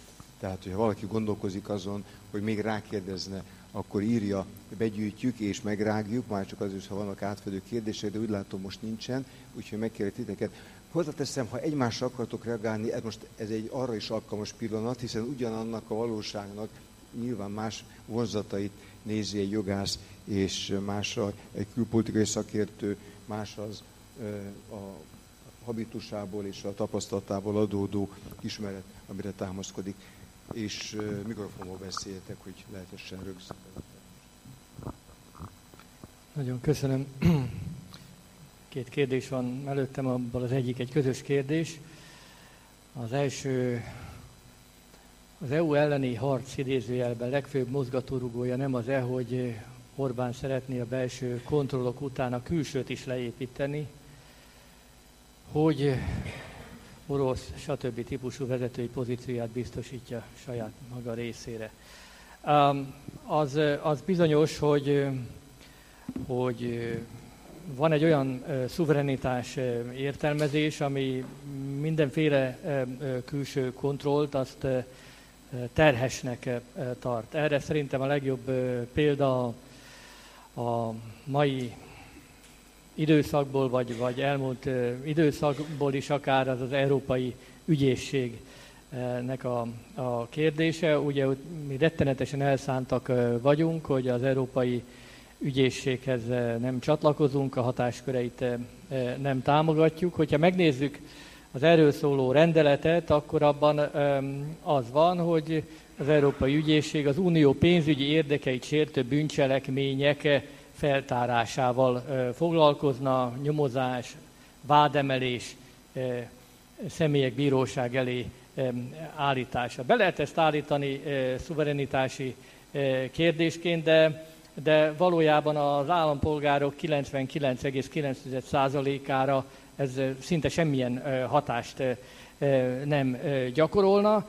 Feltehetően van egy szűk, szűk kör, akik mondjuk így nagyvonalúan vagy még nagyvonalúbban csatornáztak EU pénzeket saját üzletükbe. Az ő szempontjukból ez terhes lenne, de ezt mi szuverenitás kérdésként exponáljuk. Tehát van egy, valóban van egy ilyen, egy ilyen um, ellenállás minden uh, külső um, kontrollal um, uh, szemben, hogy ez beleilleszkedik egy, egy, egy nagyobb, nagyobb uh, uh, modellbe, adott esetben egy orosz típusú modellnek a megvalósításába, azt, azt nem, nem tudom erről, nyilván nem tudok most nyilatkozni.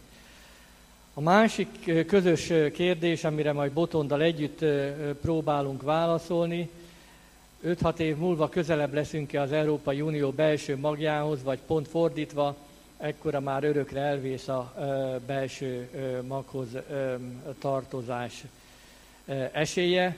Hát itt és most 2018 nyarán az biztos nem merem állítani, hogy, hogy közelebb leszünk az Európai Unió belső magjához, mert a kormánynak minden lépése arra irányul, hogy, hogy lehetőség szerint inkább a perem, perem felé tolja, perem felé tolja az unió pereme felé tolja az országot. A pénzügyi transfereket nyilván szeretnénk, de az intenzívebb együttműködésbe az eurózónában, a, a tőke piacon megvalósuló fokozottabb együttműködésben, meg nem biztos, hogy szeretnénk részt venni, hogyha, hogyha ez, ez újabb hatáskörök átruházásával jár. Tehát közelebb sajnos nem leszünk, én egyedül abban reménykedem, hogy azért nem fogunk a következő 5 évvel leesni a szekéről, tehát nem lesz visszafordíthatatlan a folyamat néhány év múlva. Köszönöm szépen.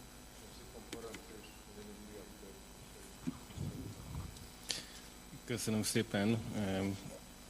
Egy alapvetően a klasszikus kérdés futott be. Európai Egyesült Államok kontra Nemzetállamok Európája.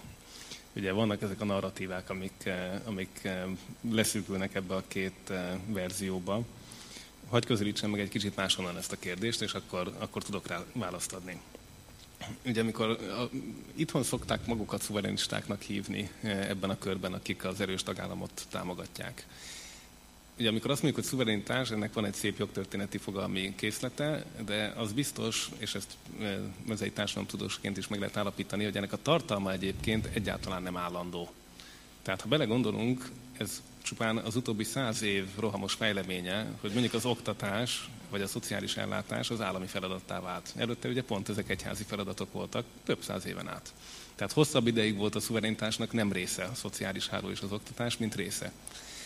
És erre lehetne még sok mindent mondani, hogy most a védelem egyébként eh, az ászlós urak elmennek a kvázi szuverénhez, vagy a szuverénnek vannak eh, zászlósai a földesuraival szemben, ugye ezt a csatát Pepitába látjuk most is. Tehát e, ilyen szempontból azért ennek nincs állandó tartalma, amit lehet védeni. Tehát ezzel az a probléma, hogy erről lehet egy értékkötött elképzelésünk, az jó is, ha van, az viszont biztos, hogy a klímaváltozás és a kiberháború, hogy maradjak ennél a két témánál, radikálisan átalakítja a szuverenitás igényt.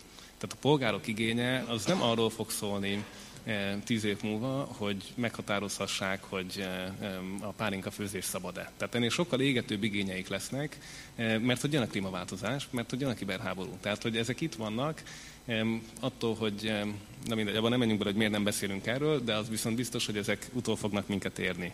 Tehát ebben azt mondom, hogy a, a, a szuverenitás fejlődésben e, ott fog tartani az európai mag, és volt egy mag-európás kérdés is, amely képes lesz ezekre egységes választ adni. Tehát aki ezeket a szuverén ernyőket az ott élő polgárok, az adott területen élő adott emberek fölé ki tudja majd tenni, meg tudja védeni a bankszámlájukat, az elektronikus identitásukat, meg tudja védeni azt, hogy egyébként folyjon a víz a csapból, az fog működni. És hogy most Dél-Afrika legnagyobb városában nem folyt a víz, Eh, vagy hozhatnánk a többi már teljesen eklatáns hétköznapi példát ezeknek a, a klímaváltozásnak a hatásairól. Eh, ez fog ide gyűrűzni, tehát át fogja rendezni radikálisan azt az igényt, hogy mit szeretnénk elvárni a fölöttünk álló társadalmi szerződéssel fölénk helyezett entitástól, eh, ami lehet állam vagy európai szuperállam. Úgyhogy a mag az az lesz, ahol ezt az ernyőt ki tudják tenni hogy Magyarországnak érdeke ebbe a magba tartozni, itt ugye megint ketté válik eh, társadalomtudományi szemmel, kinek? Tehát eh, ugye a népnek, a szavazónak, az átlagpolgárnak, vagy pedig az éppen aktuális elitnek. És nyilván ez az érdek időnként eltérhet, sőt, eh, azt látjuk, hogy miközben nyilván az átlagpolgárnak az érdeke lenne, hogy a hatalmi fékek és ellensúlyok működjenek, hiszen alapvetően az ő adóforintjai vagy minden más rövidülhet meg abban az esetben, amikor ez nem működik mégis azt látjuk, hogy e, egy ilyen polgár nem feltétlen fogja ezt az érdekét artikulálni, főleg nem szavazáson, e, de tipikusan már azon kívül sem. És itt van ez a harmadik probléma, amit, amit a Flóra vetett fel a szakkollégiumból, hogy hogyan kommunikálunk erről. És itt, itt van valami óriási hiátus, mert tényleg amióta foglalkozok ezzel, Eh, az, hogy az Európai Unió nem tud kommunikálni, ez egy standard téma, eh, soha nem is tudott egyébként. Tehát, hogy igazából ő magát nem tudja kommunikálni. Tehát vagy kommunikálják az állam és kormányfők is a saját pártjaik, eh, Juncker nem fog ide járni, meg senki nem fog ide járni. Tehát ezt vagy magunkévá tesszük és érezzük, vagy az Unió nem fogja saját magát a fülünkbe erőltetni. És ilyen szempontból azért valahol az igazi demokraták kellenek. Tehát a bibói demokraták, eh, akik nem akarnak félni, nem félnek, és hajlandók eh, a fékek és ellensúlyok működése érdekében tenni. És az a középosztály, aki felismeri, hogy muszáj képviselni a többi réteget is, tehát van benne társadalmi szolidaritás. Ezek már messzire vezető gondolatok, de, de alapvetően az egész unió működtetésében is ez, ez van benne, meg mögötte az én szememben az Európai Ügyészséggel, a megerősített olaffal, vagy megerősítendő olaffal, eh, és minden más eh, kontrollált vagy kondícióhoz kötött pénzügyi támogatással. Tehát valahol ugye megint a rövid táv meg a középtávú érdek válik el.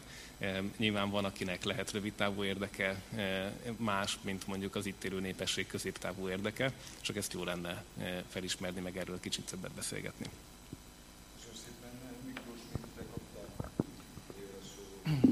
Igen, nem is olyan könnyűt lehet, hogyan lehetséges, hogy a hazai jogász társadalom jó része eltekintett a jogász etosztól, és hagyta, hogy így legyen. Uh, igen. Volt tanítványomtól uh, érkezik.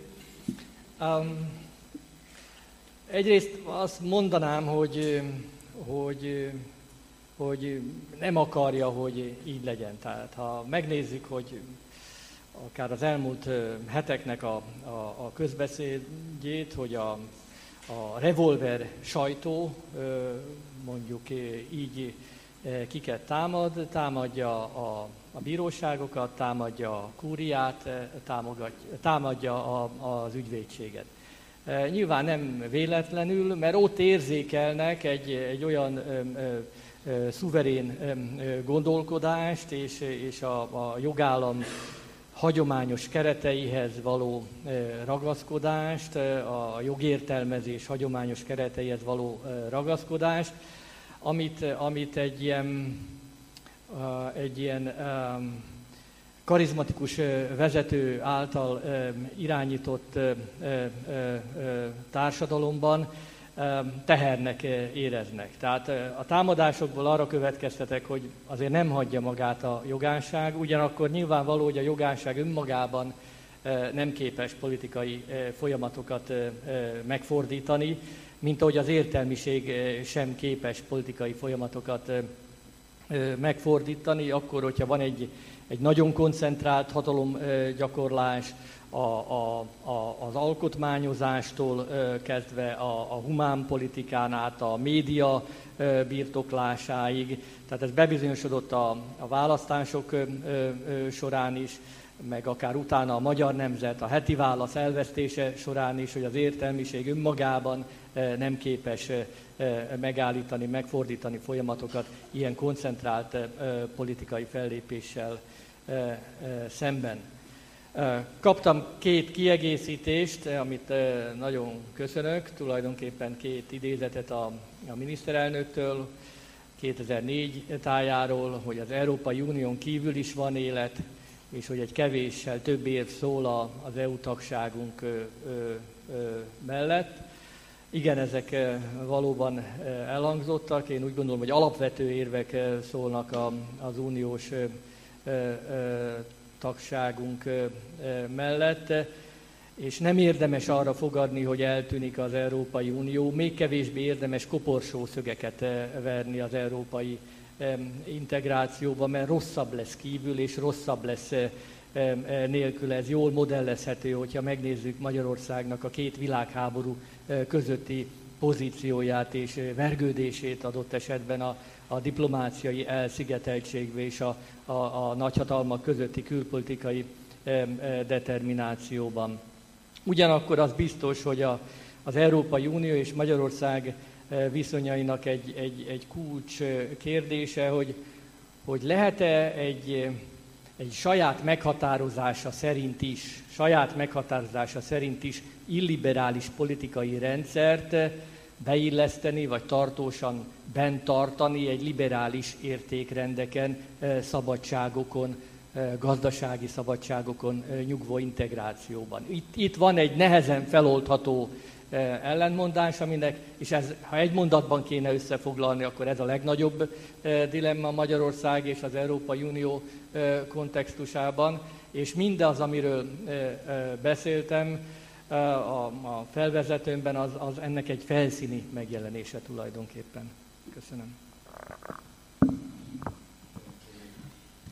Gyorsan azt a kérdést, mert ez tényleg egy izgalmas kérdés, hogy a német befolyás hogyan áll. És van egy francia befolyás kérdés is. A németek ugye megjelentek az én forgatókönyveimben is, tehát igazából a, a német közép-európa, mitel-európa politika, vagy közép-európa politika az mindenképpen zajlik. Itt a kérdés az az, hogy mi magunkhoz tudjuk-e őket ölelni. Tehát tudunk-e kölcsönös függőséget teremteni.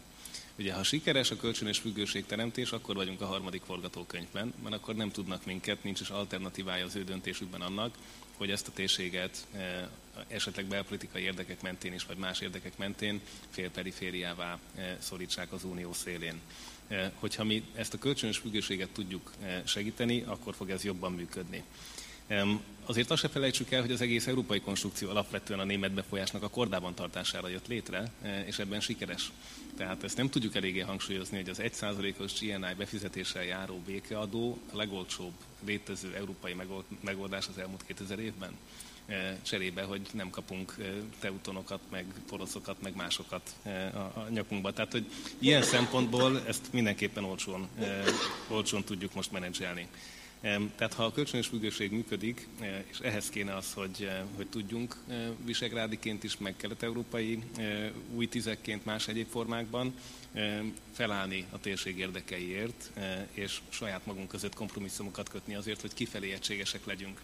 A politikai kultúra problémája az, hogy amely kompromisszumokat Brüsszelben nem tudunk megkötni, vagy a magyar parlamentben, azt Varsóba se tudjuk megkötni, meg Prágába se tudjuk megkötni, hiszen ez a politikai kultúra hiánya, és nem a rossz kompromisszumok az oka. Tehát ebből a szempontból egy politikai kulturális kérdés az, hogy a kompromisszum megkötésének tudását és menedzselését beépítsük a döntési folyamatba, és ha ez működik, akkor majd nem csak Varsóval fogunk tudni megállapodni, ami jelenleg azért látjuk, hogy még egy magyar eh, visegrádi elnökség alatt is milyen nehézkes, eh, hanem tovább tudunk menni a következő szintekre. Ez most eh, eléggé hiányzik.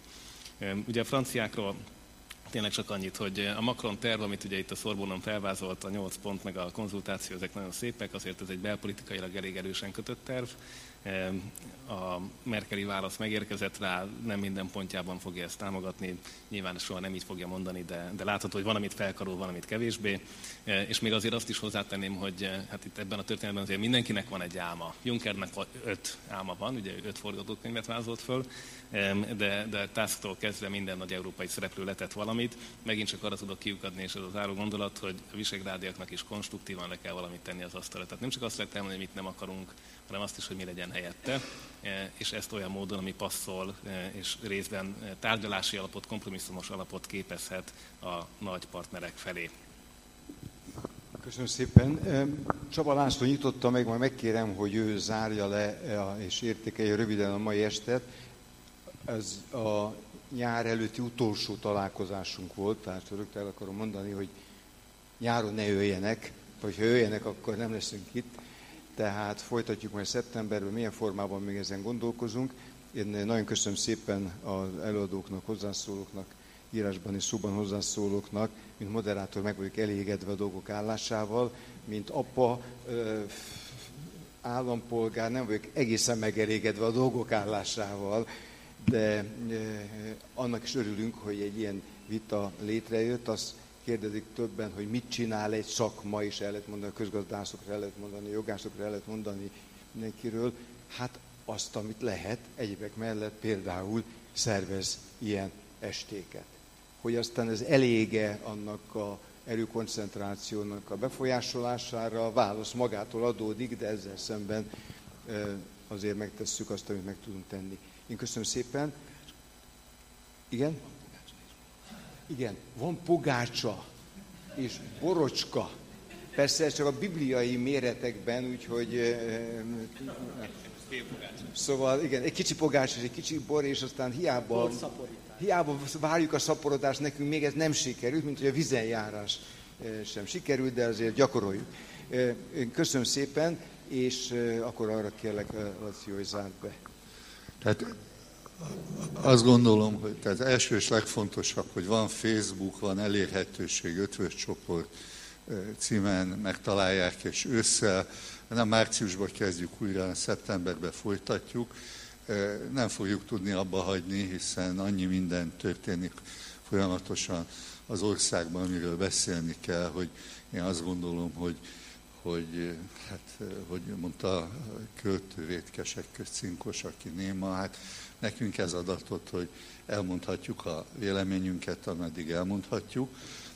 Én nagyon hálás vagyok a mai két előadónknak, hogy elmagyarázták, hogy ami úgy tűnik, hogy valami nagyon távoli elvont dolog valahol Brüsszelben, hogy az hogyan érinti a magyar közéletet és a magyar viszonyokat nem fogok egy új előadást tartani, csak megjegyzem, hogy az Európai Unióban egy óriási áttörés ment végbe az elmúlt időszakban, amit egyfelől úgy hívnak, hogy költségvetés és bankunió, az 14 óta van, ez is csak az erővezetben van, és ez a bizonyos tőkepiaci unió, amiről az elején is beszéltem, és még egyszer elmondom, hogy a vitában fölmerült kohéziós és mezőgazdasági és egyéb támogatások összegének 2500 szorosa, tehát 3 nagyságrendben nagyobb összegnek a megmozdulásához vezet, amennyiben elfogadják a jövő év folyamán azokat a szabályokat, hogy egységes feltételek mellett lehet Európában befektetni. Még egyszer ez az európai, e, ez az euróövezet tagállamaira vonatkozik. Jogilag nyilván el fogjuk tudni érni, hogy miránk is vonatkozhatna, ha megfelelnénk azoknak a követelményeknek, de hát gyakorlatilag ez nem lesz így. Ugye ez azt jelenti, hogy lehet ugye mondani, hogy milyen jó, hogy nekünk megmarad a forint és a szuverenitás, és bármikor annyira értékeljük le az árfolyamot, amennyire csak ki akarjuk zsebelni a e, polgártársainkat. Biztos, hogy van, akinek ez egy, e, ez egy vívmány, aki mondjuk nem a központi banknak a vezetésében, vagy a pénzügyminisztériumban ül annak inkább ez egy csapás, hogy ez a lehetőség fönnáll. Mindenesetre, hogy kimaradunk ebből a történetből, ami létrejött, tehát amiről én beszélek, ez nem egy gondolat, hogy valaki elgondolta, hogy mi lenne, ha ezek operatív dolgok, amire a vonatkozó szabályok végben már részint kész vannak, és részint pillanatokon belül megszületnek. Ez egy fontos dolog, hogy tudjuk, hogy az Európai Unióval kapcsolatban nagyon sok tévhit van. Ez az egyik, hogy mi ránk nem vonatkozik. Hát persze, kimaradunk belőle, akkor nem. De hát ugye, mint tudjuk, semmit nem muszáj rosszul csinálni, a Bécsi szeletet sem, az Európai Uniót sem. Mai este szerintem adott ötleteket a tekintetben, hogy tudnánk ezt jobban csinálni és én nagyon örülök neki, hogy ilyen szép számban eljöttek, figyeltek, készültek, és talán tovább gondolják azokat a gondolatokat. Én azt gondolom, nem triviális gondolatokat, amit mindkét előadónktól hallottunk ebben a témakörben, mert ez hihetetlenül fontos, és minnyájunknak a, az életét érinti, ahogy Péter mondta, hogy a következő nemzedékét nagyobb mértékben, mint a miénket. Köszönöm szépen még egyszer a jelenlétüket és a kérdéseiket és az érdeklődésüket. Szeptemberben folytatjuk.